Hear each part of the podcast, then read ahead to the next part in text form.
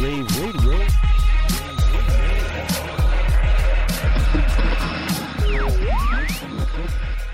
Hello, and welcome to this week's Tech Exchange, where we are taking a look at all things technology related. And this show is all about drones.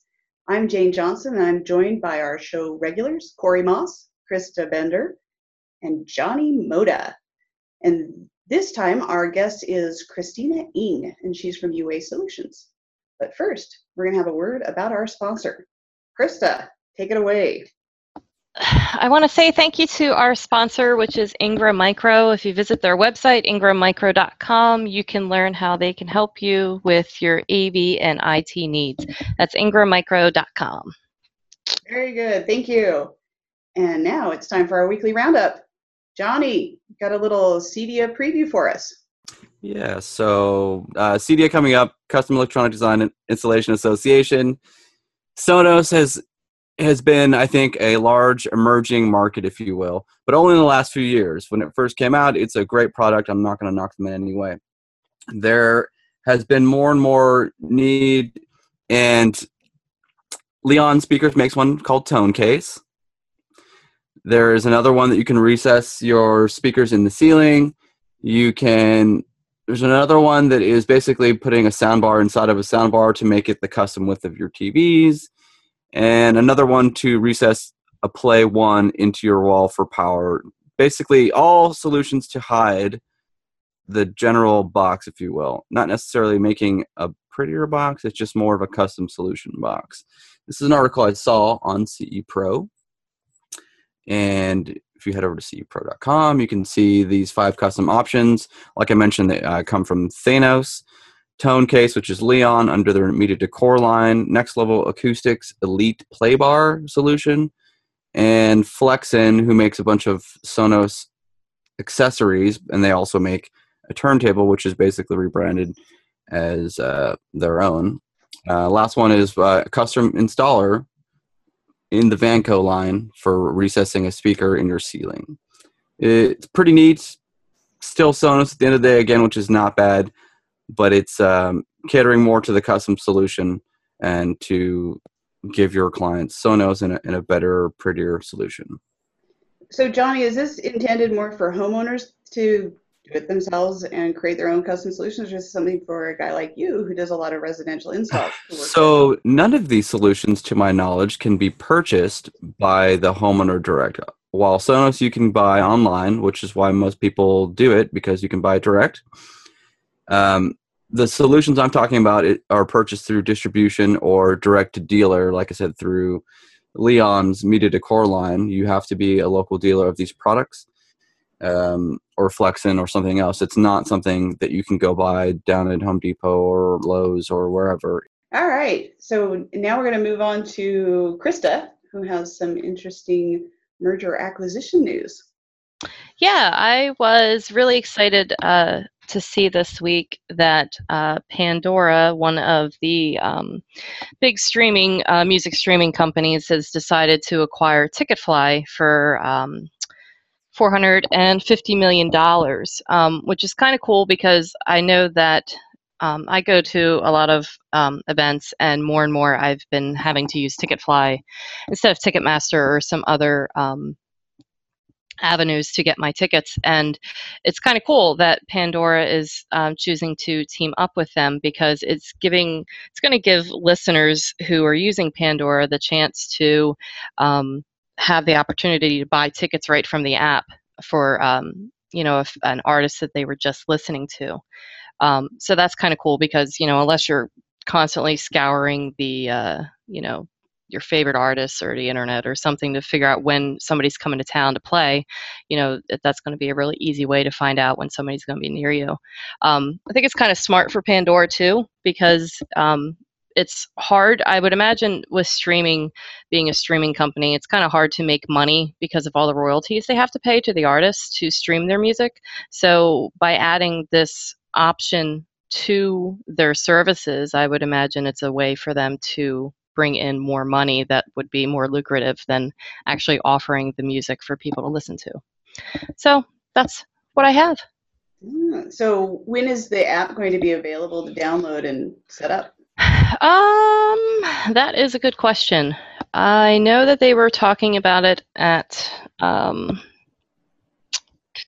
you know what? I don't know. I know that it's soon because they just mentioned the acquisition, but I'm not sure that. Um, it's going to go on the list though of things to go. Yeah, it's going on the list. Like I know they said that Pandora recently sold like 55,000 tickets for a Rolling Stones concert in 24 hours.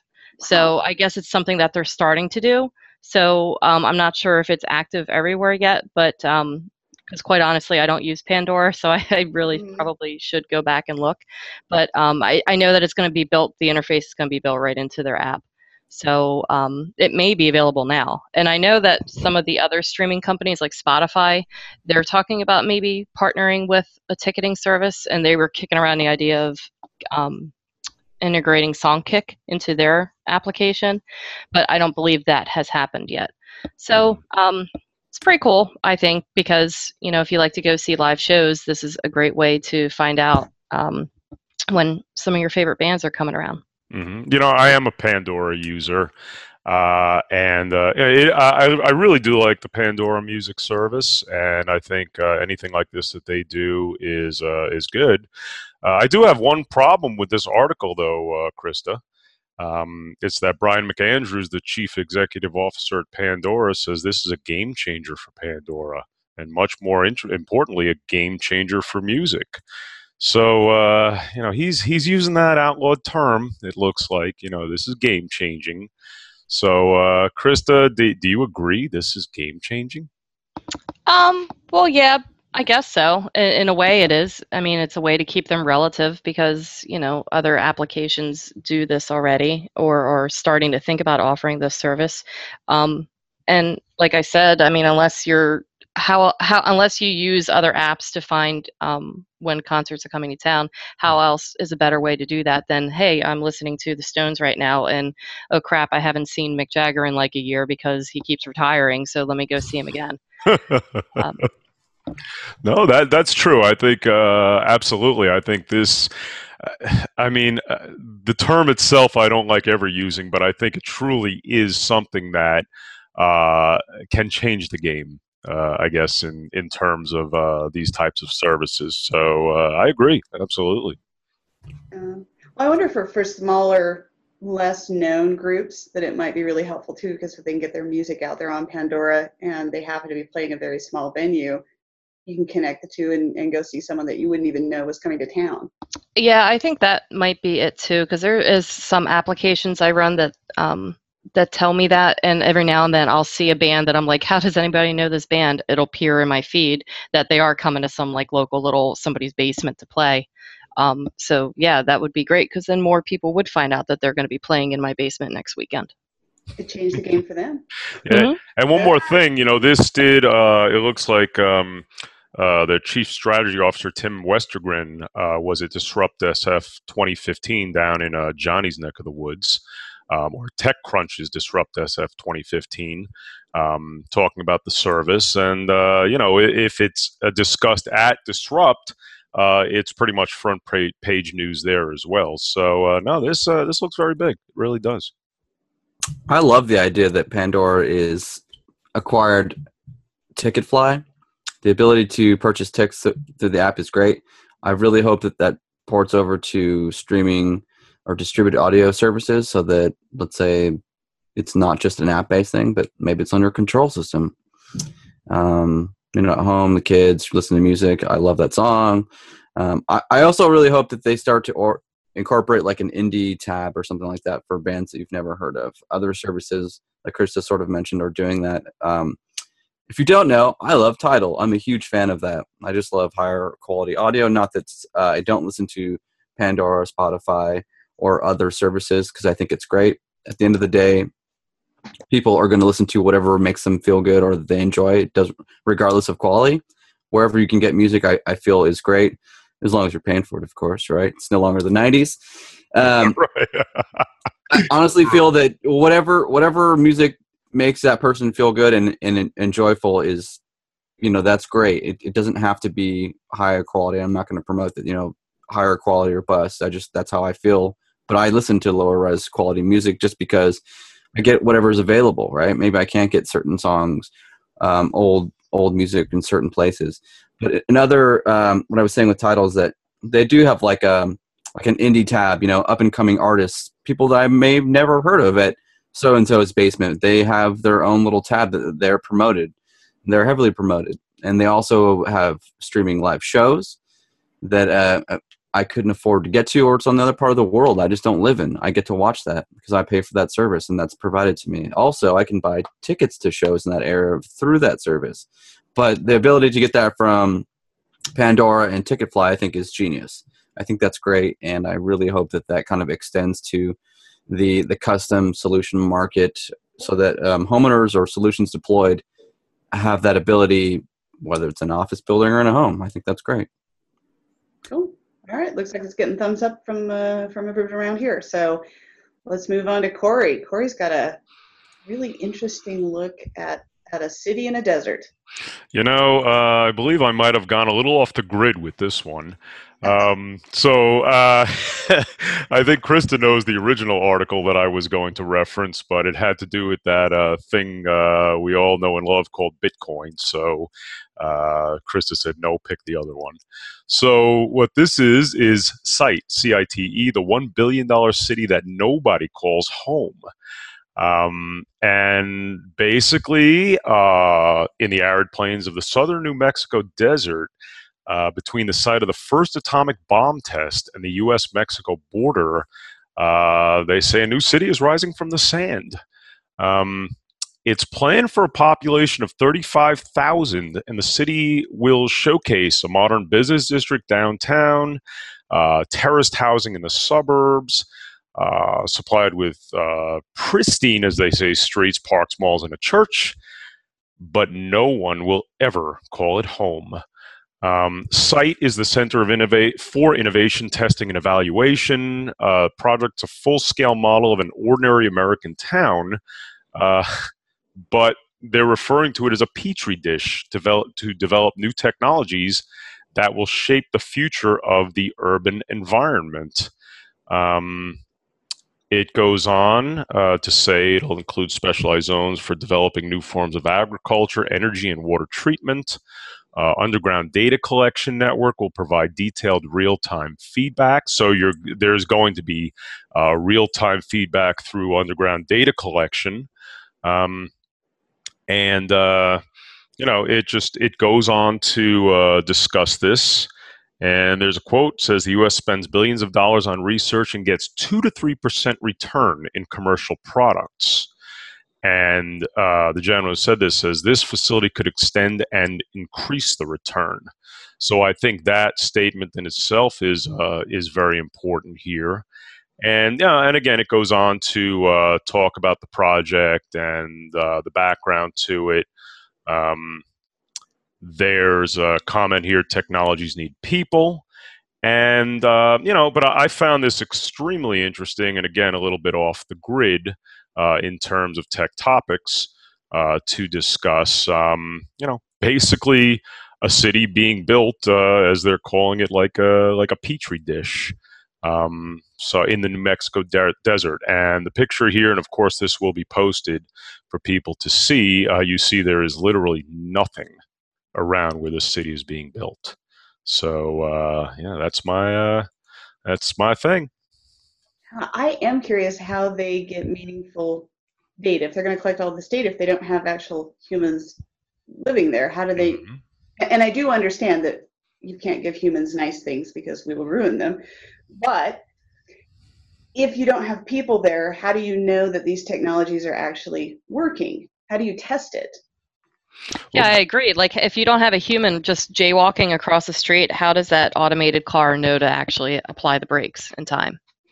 You know, it's interesting here, uh, and, and, again, I'll read something else. The vision is an environment where new products, services, and technologies can be demonstrated and tested without disrupting everyday life. And it says without a human population to worry about, the possibilities are endless. So now, what they're what they're saying is, well, there's not a human population to be concerned with. So we can do the proper testing and collect the proper data.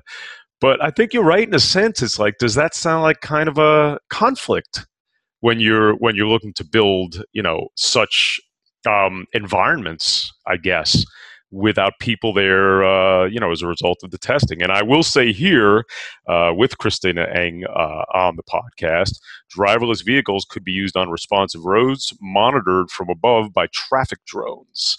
So uh, it looks like. Um, you know, drones could be a uh, well. I would think drones would absolutely be a part of this as well.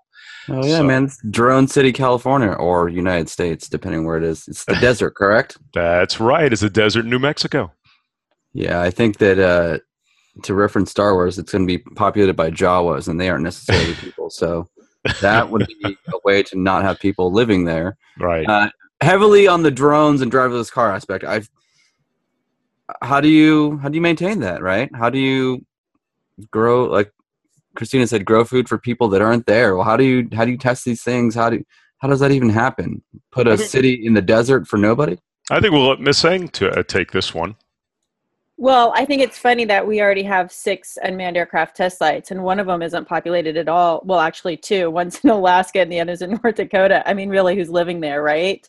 So, so why don't you use places that are already low populated that haven't that you know you don't have to wear a Geiger counter with you as you walk around the streets, right? Um, and then the economic boon. Why don't you bring the economy to a city that actually needs it? To these small towns in in middle America that have lost their factory workers and have lost um, so much industry recently, um, especially since they are being taken over by artificial intelligence. And we talk about how unmanned aircraft and driverless cars and um, are taking away certain jobs. Uh, Mr. Frey with the Da Vinci Institute has a great um, article about that. Um, so why would we go to a city where it's not going to drive industry. I get there aren't any people there, but have you driven through Wyoming lately? yeah, we think you know all about Wyoming. Um, but, you know, it's interesting because if you think about New Mexico, New Mexico has been test site to so many different things, right? And it looks like, okay, listen, I don't think every experiment is the right one, okay, but everybody, but somebody comes up with a concept and they say, okay, where do we do this? Well, they either do it in New Mexico and, or Arizona, or I guess maybe Wyoming, right, Christina? You know, places that are not densely populated.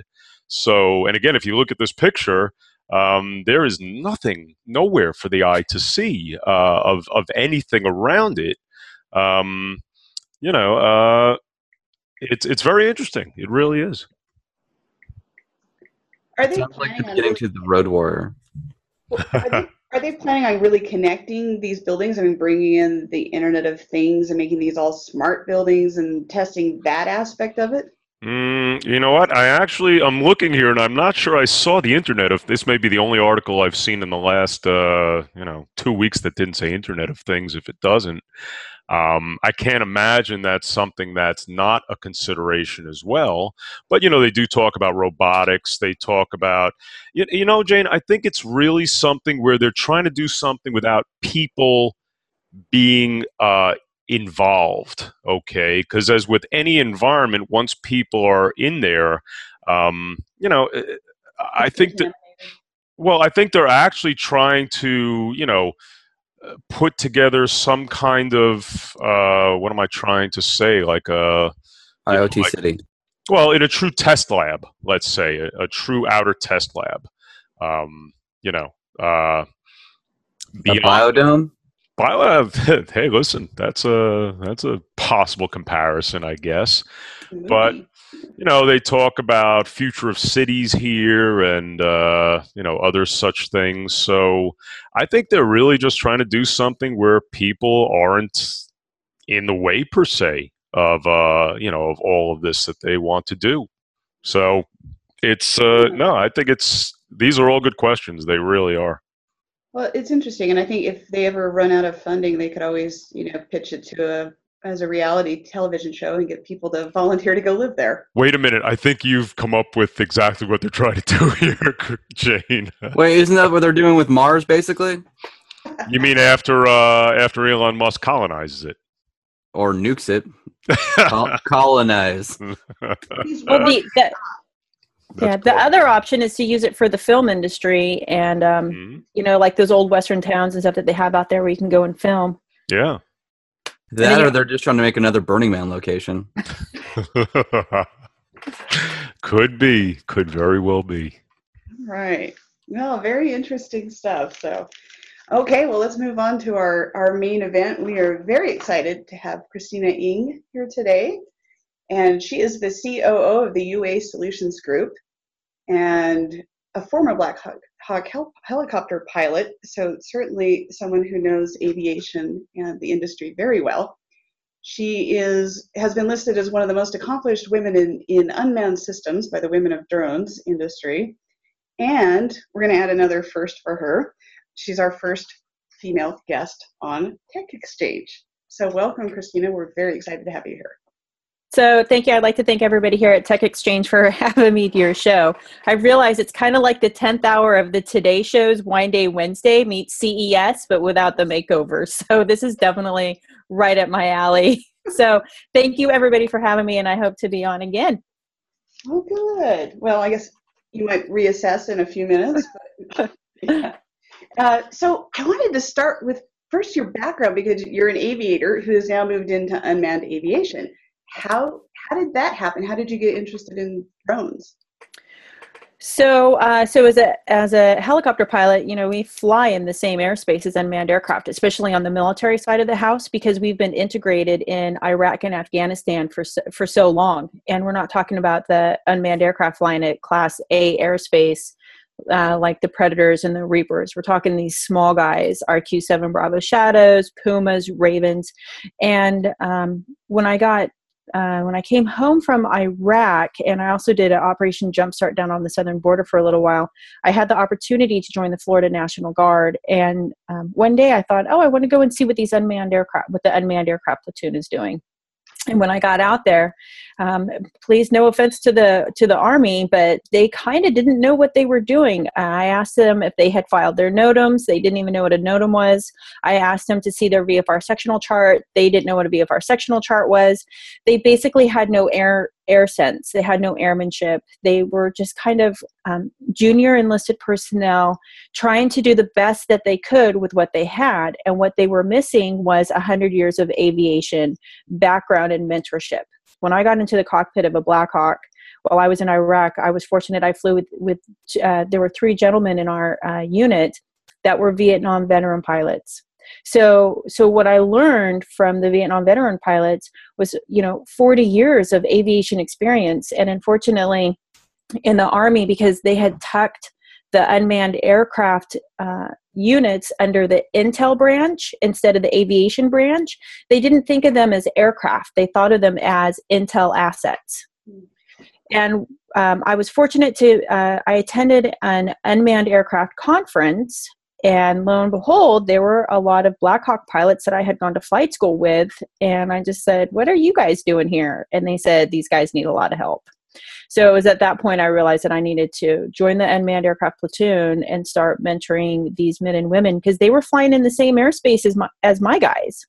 So we they really needed a lot of help, and we needed to push to have them fall under aviation and for people to realize that unmanned aircraft really are aircraft. That's so vital to this. Um, uh, to what we're trying to the story that we're trying to tell is that they're aircraft. I don't care if you're flying at 50 feet or 10,000 feet you're an aircraft. It doesn't matter if you're 800 pounds or five pounds, you're an aircraft. And that's fundamental to the argument that we're trying to make here.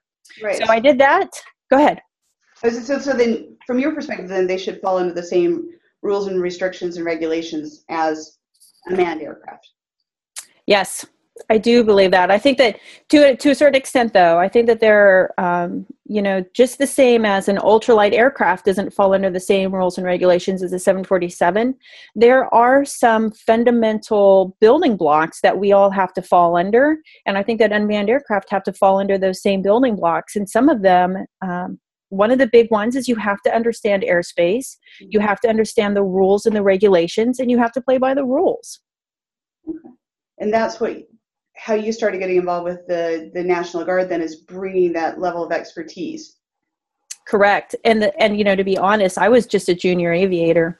I wasn't even a senior aviator. So then what I was able to do was pull in some senior aviators and start working on getting them to mentor these um, these junior unmanned aircraft uh, pilots.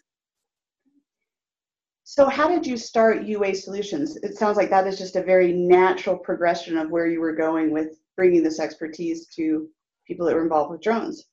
Yes, so uh, I was fortunate to deploy to Afghanistan as an unmanned aircraft brigade advisor. And that experience, when I came back to the United States, uh, allowed me to get hired on at the FAA as a contractor. So I worked at the FAA for a couple for almost three years as a contractor, and realized uh, that I could do more good on the outside than I could on the inside. There really hadn't been anybody from inside the FAA to really start a consulting firm from the unmanned aircraft side who really had unmanned aircraft background. There were a lot of manned aviators and a lot of lawyers who had gone out and started unmanned aircraft consulting businesses. But it's ironic. It's an unmanned aircraft consulting business, not a legal firm and not a manned aviation business. And there are fundamental differences between the two. And I realized that there needed to be a bridge between industry and the FAA, and that's where UA Solutions Group was started. What kind of commercial applications or uses for drones do you work with the most, and, and what are you most excited about? What do I work with the most? It is all over the board. So the the original thought was that 85% of unmanned aircraft would be used in the agriculture side of the house. So everybody went after agriculture, but unfortunately, those um, those statistics came from Japan from the Japanese model and Japanese agriculture is very different from the United States. So everybody at first just really went hog wild after the agriculture side of the house and we're learning that that's not necessarily where it's going to be. Uh, so uh, so some of the companies that we're working with we're working with um, motion picture a lot of guys who are filming um, close doing close set movie filming. Uh, we do have agriculture. We're working with um, bridge inspections, surveying companies. The, the thing about unmanned aircraft right now is there are very few industries that unmanned aircraft is not affecting and that it's not touching. And um, like I said, Mr. Frey, he put out um, 197 uses for unmanned aircraft. It touches it touches every every aspect. Um, what am I most excited about? Uh, that's a hard one. That's really a hard one. I think I'm most excited about driverless cars. you know, I, I driverless really, you know, cars. I think, I think. I think that's really what I'm most excited about versus drones. I'm no, not I, getting in one, Christina. I've already said I'm not getting in a driverless car. I'm not in getting in a in a driverless aircraft either. Um, For sure. Yeah. No, I think just I think the thing that excites me most is where that what we haven't seen the technology in, in unmanned aircraft that we haven't seen. We've seen so much, and I'm waiting for that one company that comes out with that one amazing thing that we all go, "Oh my gosh, how did I how did I not think of this? This is really the disruptive technology that we've waited for versus just a catalyst." Yeah. Hey, hey, Christina. Uh, I figured let me uh, chime in here to talk about how you and I uh, first talked and where we met. Uh, it was at the Stampede Big Book of AV tour out here in Virginia, um, where uh, where Christina and I, Christina and I met. And actually, you know, I went there uh, to cover a few things for Rave and of course to see drones which stampede is of course all about these days uh, you know as well as av distribution um, so anyway, what happened was I was speaking to some of the Stampede people. And they said, "Well, you have to see Christina Engh's presentation." Uh, so actually, that was the first presentation of the day that I saw. Uh, was Christina's, which took place at about 11:15. Yes, that's right. Um, so, and just to go over it a little, uh, presentation covered current legal constraints to commercial operations and the services available through Stampede. Um, and uh, I sat through it, and it was actually it was an excellent um, presentation. Uh, learning more about the other side of drones because I think in the AV industry we hear about drones and what we can do with drones with uh, GoPros and all of that. But you know, when you look at the FAA side of it and all of that, uh, that's pretty much what Christina was talking about, as well as other things in terms of you know how she consults and talking about her um, you know her flight experience and all. So it's something I did not expect whatsoever uh, coming into the uh, to the tour. Christina and I spent a good part of the day together. Christina had been asking me about AV and AV integration and all, because I'm guessing, Christina, you're very, very interested in that side of things, working with Stampede as well. Well, I'm a virgin in that area, so I'm glad that we have the Fifty Shades of Gray gray guy going on here. so, um, you know, I uh, yeah, I don't I don't understand AV. I'm lucky I can, you know, I'm lucky I have a husband who can defrag my computer. To be honest, I can fly a, a multi-million dollar helicopter, but I can barely download an app. Do you does that excite you though that it, it's so new to you and it's something new? Not that not being in the new, you know, is more and more and knowing so much about aviation and such an unmanned drones. Yeah. So so but. one thing one thing that I tell everybody whenever um, whenever I give a speech is I get bored really quickly, right? I want to do something new constantly. Like once I figured out how to fly, I wanted to be a pilot in command. And then once I became a pilot in command, I was like, okay, I'm done with this. Did it, done, next, right? Um, so so when people look at my background and what I've done, I go kind of from from one thing to the next thing to the next. I get really bored easily. And unmanned aircraft has really challenged me in that area because the technology advances so quickly and I can't keep up with what's going on. By the time you figure out payloads, aircraft, operating systems, uses, regulations, it keeps you on your toes. It's hard to keep up with it, and so I really do like that. It keeps somebody who's whose mind um, is all over the place. It, it allows us to play to play within those boundaries. And then, you know, it's interesting, Christina, because while you say you want to learn more about that, the AV industry certainly wants to more learn more about what can be done with drones. And Krista, as a matter of fact, Krista has sold drones to to clients, so um, she has experience with this. Right? Yeah, yeah. I tend right now. Some of the clients I've sold to tend to be on the um, educational side, and what they're trying to do is use the drones to, um, well, it's been a couple of things, mostly for sports applications for when the the Friday night football game's going on, or the baseball game, or um, the one gentleman wanted to use it for graduation and um, it was funny because you know they've they've been pretty successful but the early on the one the one gentleman he sent us the video and he's like this doesn't look right. And we're looking at the video and we're joking. We're like yeah it looks like it's shot from the moon. You don't have to be 300 feet up in the air. Like you know you only have to be up so high. And you know i'm i'm certain that these schools um, either aren't aware or choosing to ignore FAA regulations probably. I mean i shouldn't say that they're choosing to ignore. They may not be aware that you know they have to fly within certain amount of airspace and not you know exceed that or there could be problems but it's been really cool uh, the applications i've used the drones in because um, you know it's really neat to see that what people are, are wanting to use it for and how it's being applied.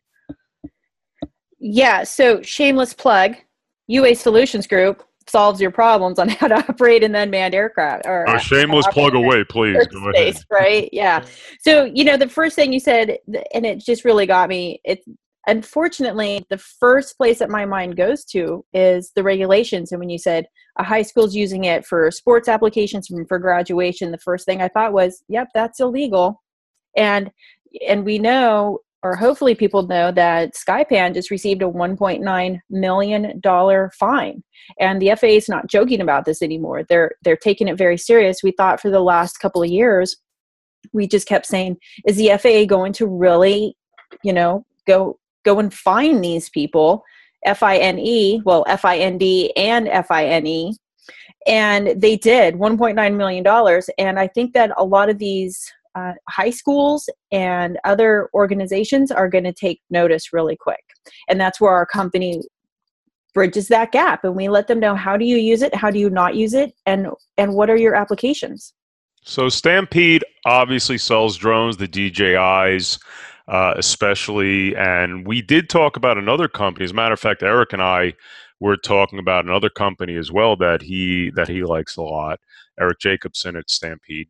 Um, and you know, as Krista said, selling to a customer and all that, but you are very closely partnered with them in talking about F- FAA regulations and all. And then, if an integrator is selling drones to a customer, what are they supposed to tell that customer when they're selling the drones to them?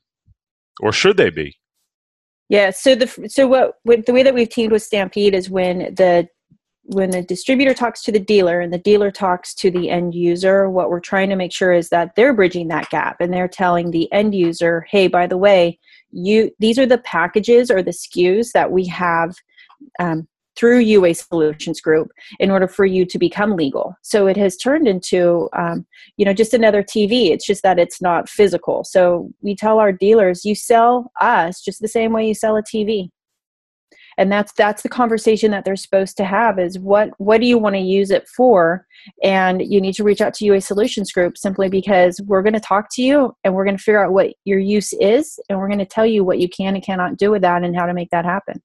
So there's what kind of bridges the gap, I guess, with the UA Solutions Group in terms of, you know, let's say the big project that's going to involve drones for an AV integrator, okay?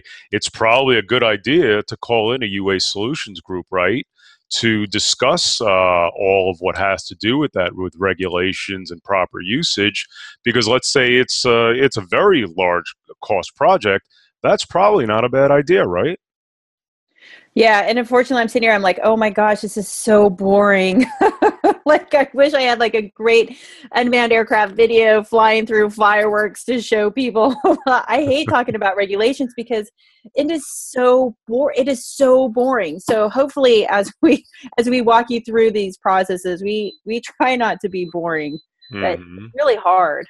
Yeah. Well, I think it's a, a necessary uh, situation for this. And I tell you what, when you talk about fines and all, uh, we'll talk in a little while about somebody who got a whopping fine uh, for uh, breaking FAA regulations for a two year period.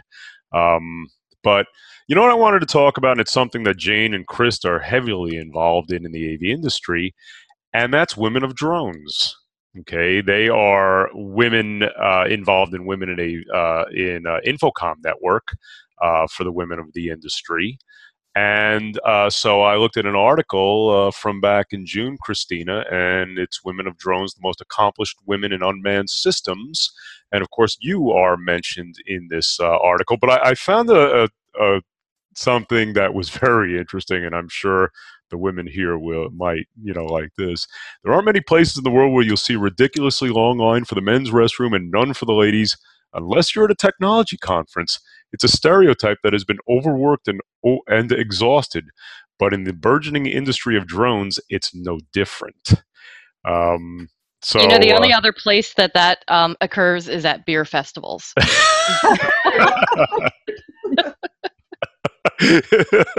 Krista could tell us about that, sure. Um, but that's that's the opening statement to this. So uh, you know, I mean, you of course are mentioned in this along with other women, and I have to say, there's one woman here that I'm seeing, Lisa Ellman, who's the co-chair of McKenna Long and Aldridge's Unmanned Aircraft Systems Practice Group, uh, and uh, you know, they talk a lot about her but you know we that we basically uh, go down and we get to um, you. Okay, so uh, I will go right to you at that point. And here's a statement you made. One of the reasons we started the company was that I think there is the need for society to have rules that are more palatable, easier to understand. Um, and uh, then you made another comment. I was like, hey, I think we can provide the bridge between the industry and the FAA. So uh, that's uh, you know that's the statement that came from this article. So we have Women of InfoComm Network, and you are a part of Women of Drones. So tell us about that.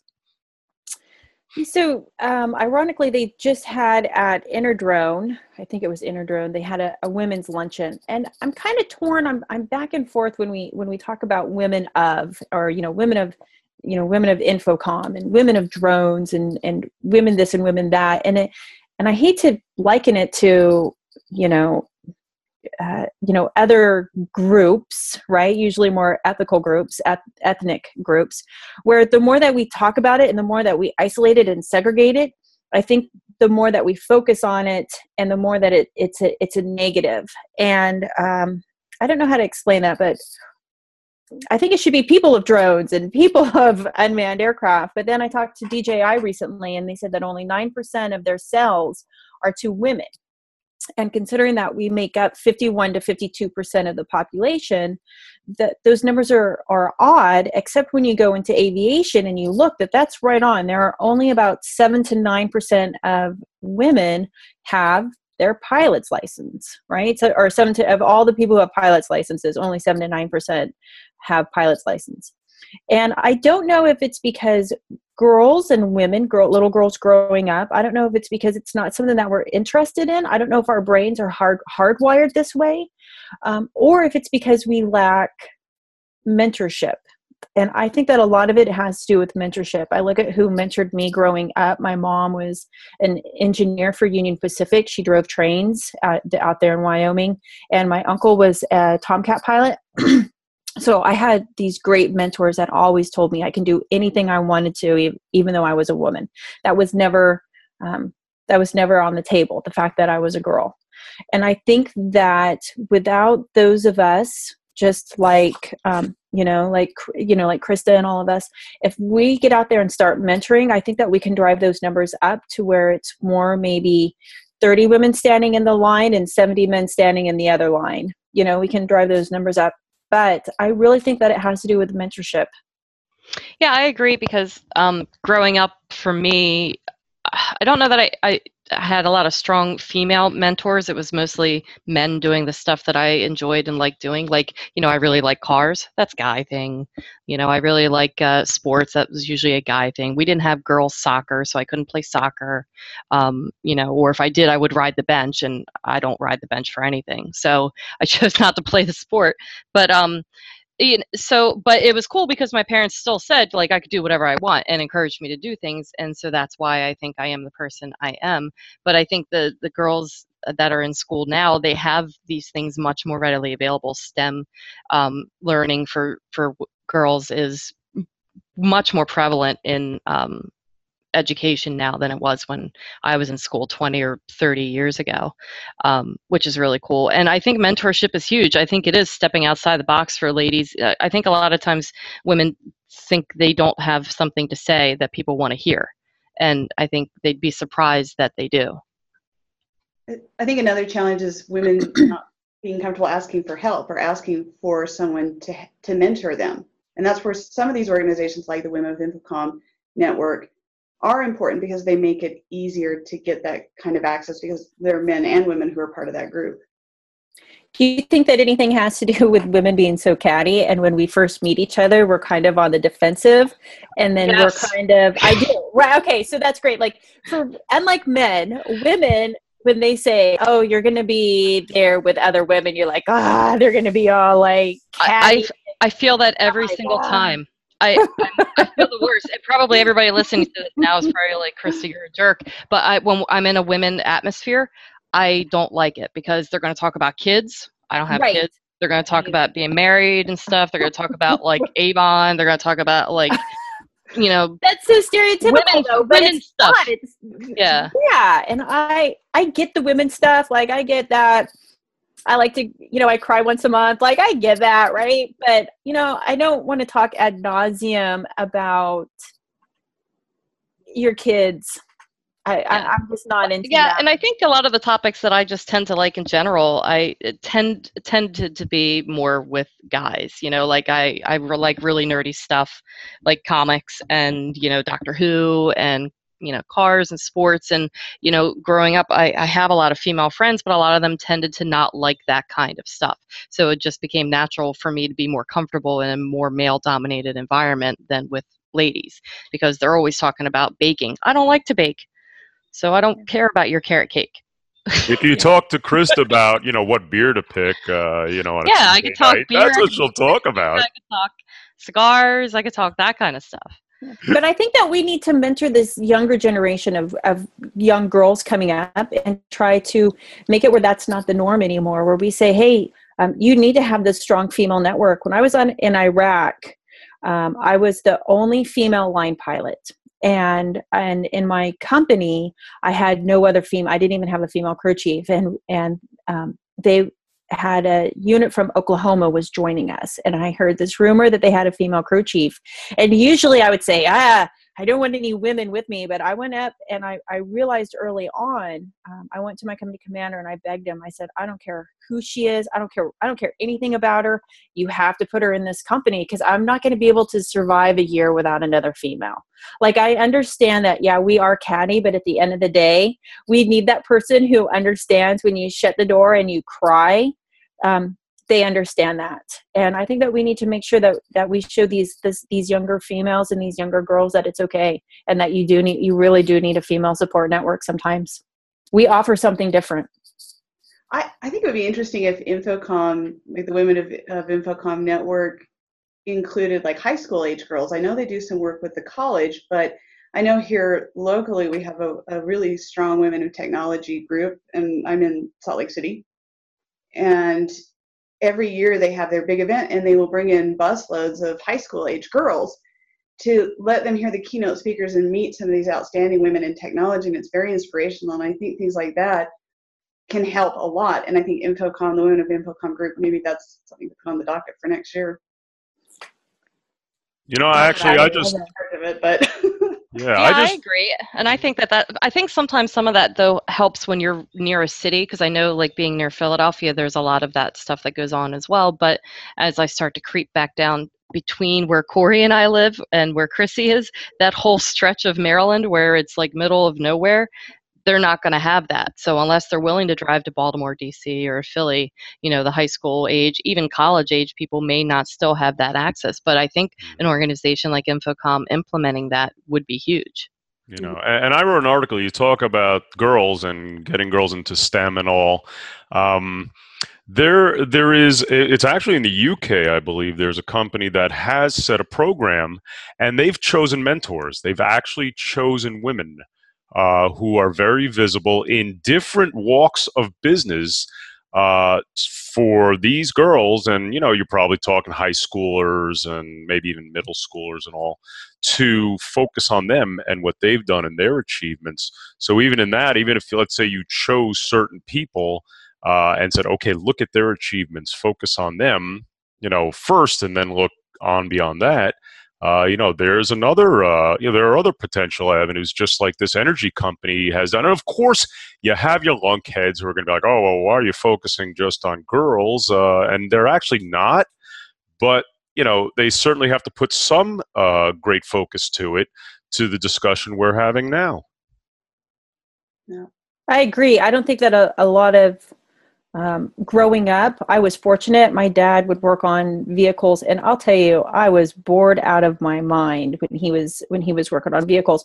But it was more about spending time with my dad, um, and so I think that that when I look back at something like that, if I wasn't trying to spend time with my dad, I never would have been around that because it wasn't necessarily something where my dad eh, back in the 90s didn't go, Come on, let's go work on this truck, right? I had an older brother, and my dad would say, Come on, let's go work on this truck, but not me.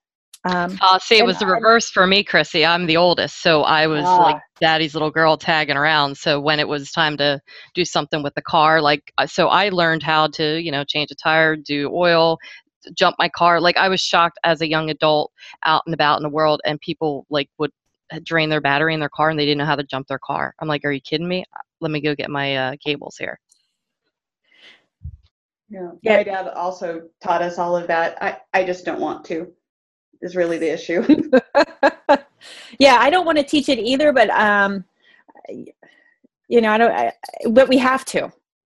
I think that's. I think that's what we're trying to say here is even though maybe we don't necessarily want to, I think we have to so that we provide those role models for these girls. Ah. i think if it's not about technology and cats jane's not interested right jane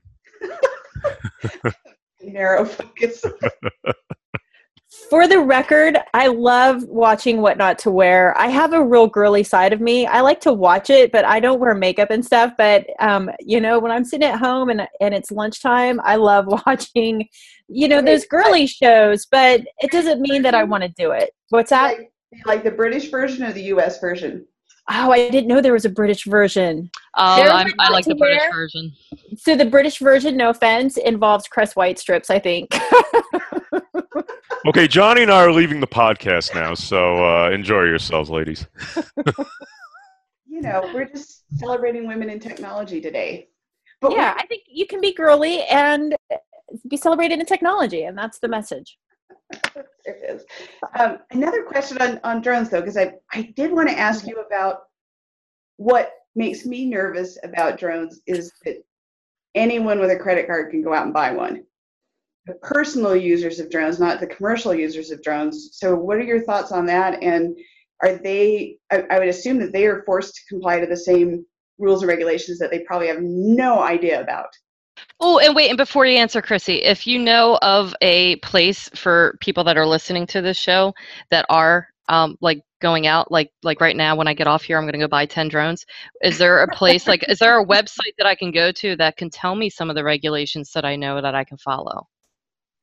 So I always am going to tell you the first place to go to is faa.gov forward slash UAS. The reason is because um, I have even seen FAA personnel on blogs giving out wrong information, and it drives me crazy to no avail. Right. So, and if you go to, to the FAA.gov website, you're going to get the legal rules. You're not going to get it secondhand. You're not going to get some interpretation. You're not going to get somebody trying to sell you something. So that's the first place. And the other thing I want to tell people is stop looking at the blogs. Stop going to SAR drones and start stop listening to what everybody's saying and talking about the Pirker case and just stop. Stop going to those blogs. It's one of the reasons that we started our company was because I was so tired of looking at these blogs and it being wrong, even from FAA personnel, and it drives me crazy. So go to faa.gov forward slash UAS and start looking around. Start start looking around and clicking on some of those links and the information is right there at your fingertips. That's the free. Now the the part that's not free is the uh, some of those regulations are confusing. And some of the regulations for instance there's an advisory circular out there and the big key to that and it's for modelers and the big thing about the advisory circular, it's 9157A. It has been updated. The old one, 9157, was from 1981. They just recently updated it like uh, a month ago. So it's 9157A. But it's advisory in nature. And the key to the word advisory is it's like, meh, maybe you should follow it, maybe you shouldn't, right? However, when you dig deeper, there was. Um, there was a, a law or a regulation or something that said you you must abide by this advisory circular. And that got confusing but it said you must abide by 9157 well now that 9157a is out do you still have to abide by it? Because the the, the rule said you have to abide by 9157 not 9157a um, it does scare me that just anybody with a credit card can go out and buy a drone. Uh, and it scares me because um, i think that um, our government has failed in the sense that any imported unmanned aircraft should have had verbiage in there, right? Some kind of pamphlet or something that said, by the way, these are the rules, these are the regulations, and by law, you have to go and register this aircraft. And I don't mean an N number registration, I mean just register it of mm-hmm. some some sort. You know, like you do your bike, you register your bike so if it gets stolen, that the police can come in, you know, and get it back for you. Unfortunately, this has a little bit more repercussions. Um, so so that does suck. It does suck that just somebody can go out buy a drone and fly it in their backyard. And Christina, regulations. it is very interesting because in the local mall there is a kiosk and they sell Yes. DJIs. Okay. And I got to tell you, I have to walk up to him uh, when I go there next time and say, I'd like to buy a drone. Can you tell me if there are any rules or regulations to flying this? And I'd like to find out what his answer might be. I'm pretty to that, sure the 15 year old working the kiosk is not going to know where Well, he's gonna have it all run up here in his head. He's gonna be on point. no, he looked about Look at me. 23. It's okay. You know, uh, he's of age. Um, but I, I'd be him if- curious. Yeah, he'll probably know more about proactive than the rules on regulations on those drones. I'll ask about that too. Um, but no, I think that's very interesting. Is that you're right, Jane? Like you can walk up to one of these kiosks, put out your credit card, say I want that one, and now you're home. And man, let's see what this thing can do. And boom, Let's up see in the air. my neighbors are doing. Yeah, right. Well, and then you have privacy issues on top of that as well. Absolutely. Yeah, I think that's what I, it's the privacy issue that I, I think is is problematic, and I don't know if there are any restrictions around that. There are. And so the, the thing about that is the FAA has hands off. They said we're we're not in charge of privacy, right? We're Right. we're keeping, you know, our our responsibility is a safe and efficient national airspace. The, the privacy thing, we we don't we don't have anything to do with that. So that's a that's a White House thing, and they do they have what's called the NTIA, Mm. and that's who is working on the privacy issues. But you know, we do have peeping tom laws.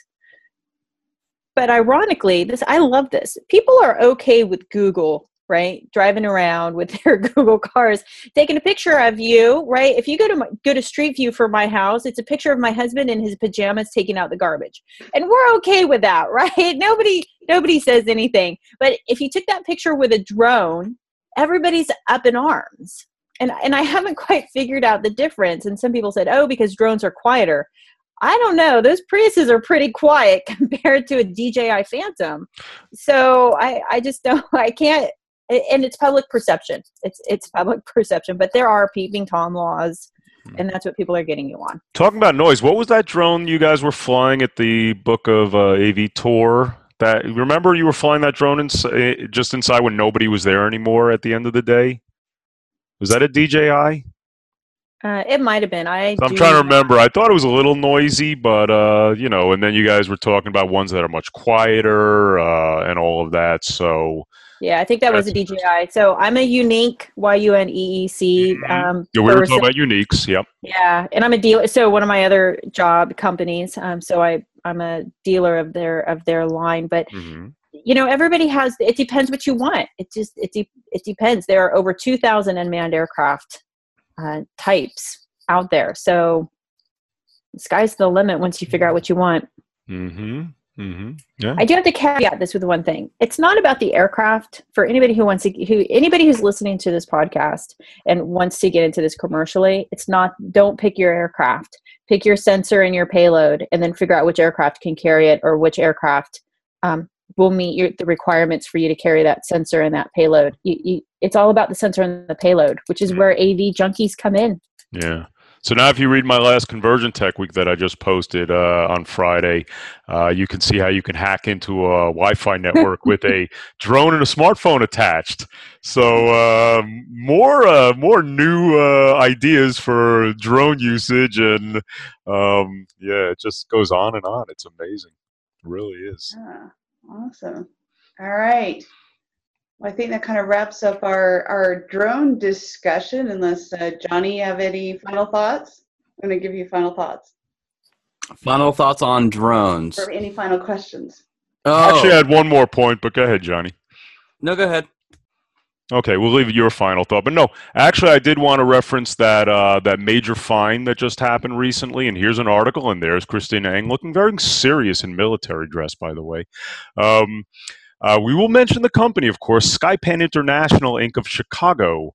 Uh, did some not so good things between 2012 and 2014 in terms of violating FAA regulations, and they were slapped with a 1.9 million dollar fine which I believe uh, Christina believes is necessary.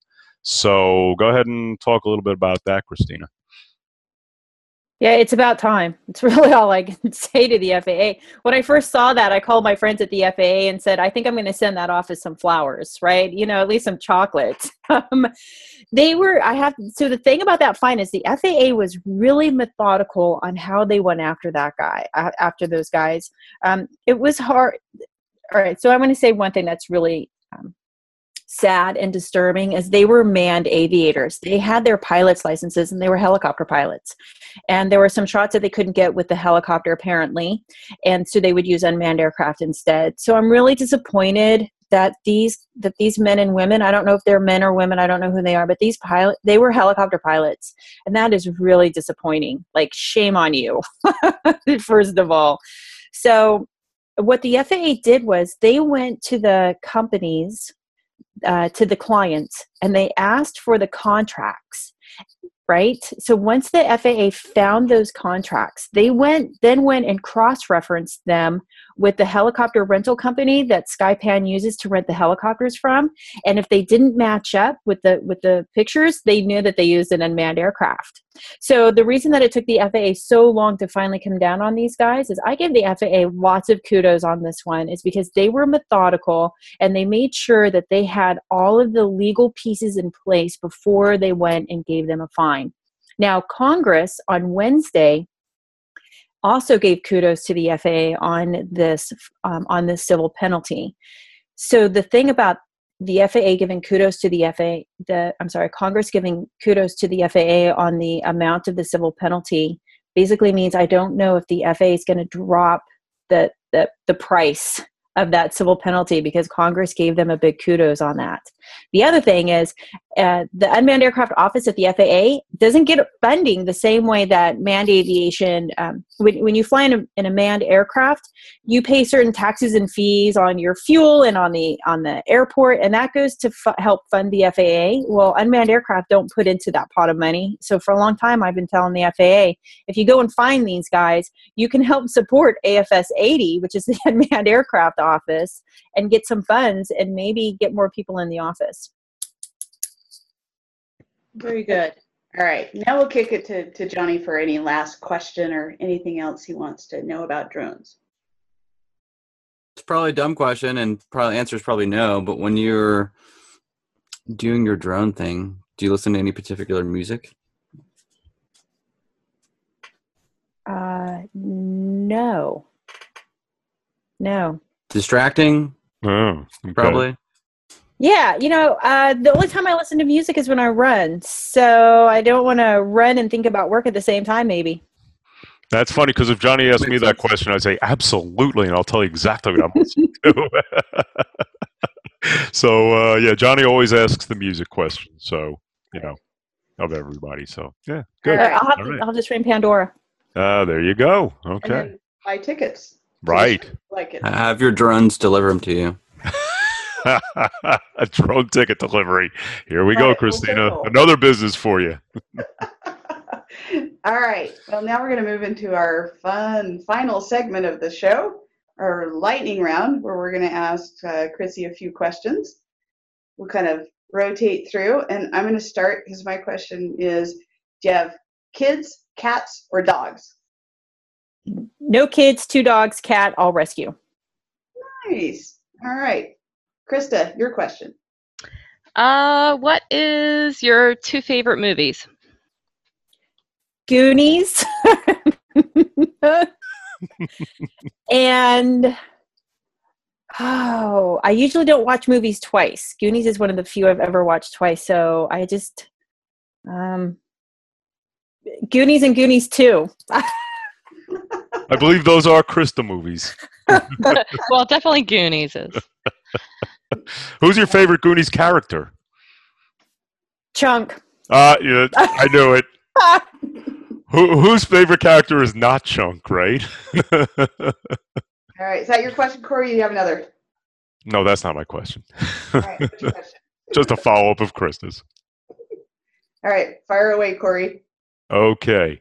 All right, here we go. So we have Women of Drones, but we don't have Women of Drones AV yet. So I think it's about high time, right, Krista? so anyway, um, but anyway, in the AV industry, uh, Christina, drones becoming a big deal right now. Uh, you certainly are, I consider, a part of it. So, what would you do in the AV industry at this point to really give visibility more to possibly even women being a part of the drones movement? Ooh, that's it. Oh my God, I feel like I'm running for the Republican president here. Um, wow. Well, you have really good hair, so you'll win. That's because it's purple. You can't really, for people who aren't watching, I have short purple hair, which is oh, okay. We've got red and purple hair on the podcast. Yeah. But Uh, anyway, Krista's very, very into drones. We all know that. Every every article she talks about on techXchange is drones, except for this one. So uh, you got Krista. Um, how do you get more? I, I mean, I think that uh, I think we talked about it ad nauseum at the very beginning. I think that that with with STEM happening, I know that, and I love this one. Cards Against Humanity just did a, a female uh, STEM. It's for undergraduates, but it's a full ride scholarship against Cards Against Humanity. I mean, so I think we need to have more visibility on the this as being a viable option and a viable job for women. All right, Johnny, quick question. If you could time give travel something back to the 90s, Thank you. Okay, go good. Something funny. Go ahead. if you could time travel back to the 90s and we could create a popular TV show called Sloth Loves Chunk, would you watch it? I would. And then I got to think of something funny about it, right? So sloth loves chunk. It's like Joanie loves Chachi, But better? but better. yeah. I think it would be the best candy bars, sitcom ever. right? There's and it a could cover sponsored by. Baby Ruth.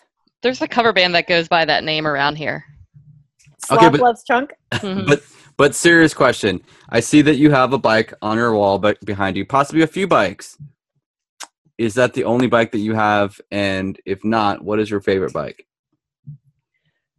Okay, so so the bike story. So my husband and I met biking. So bikes have been a really important part to to our to our lives. Um, I have I had a Schwinn Mesa GSX when we met each other. It recently crapped the bed, which was heartbreaking, heartbreaking. And I recently bought a Cannondale full suspension bike. We have a small house, and if you go to my uh, Facebook page and scroll through, you'll you'll see where my bike is right now. It's in our bathtub upstairs in the in, in our bathtub. It's the it's the only place we can store it right now.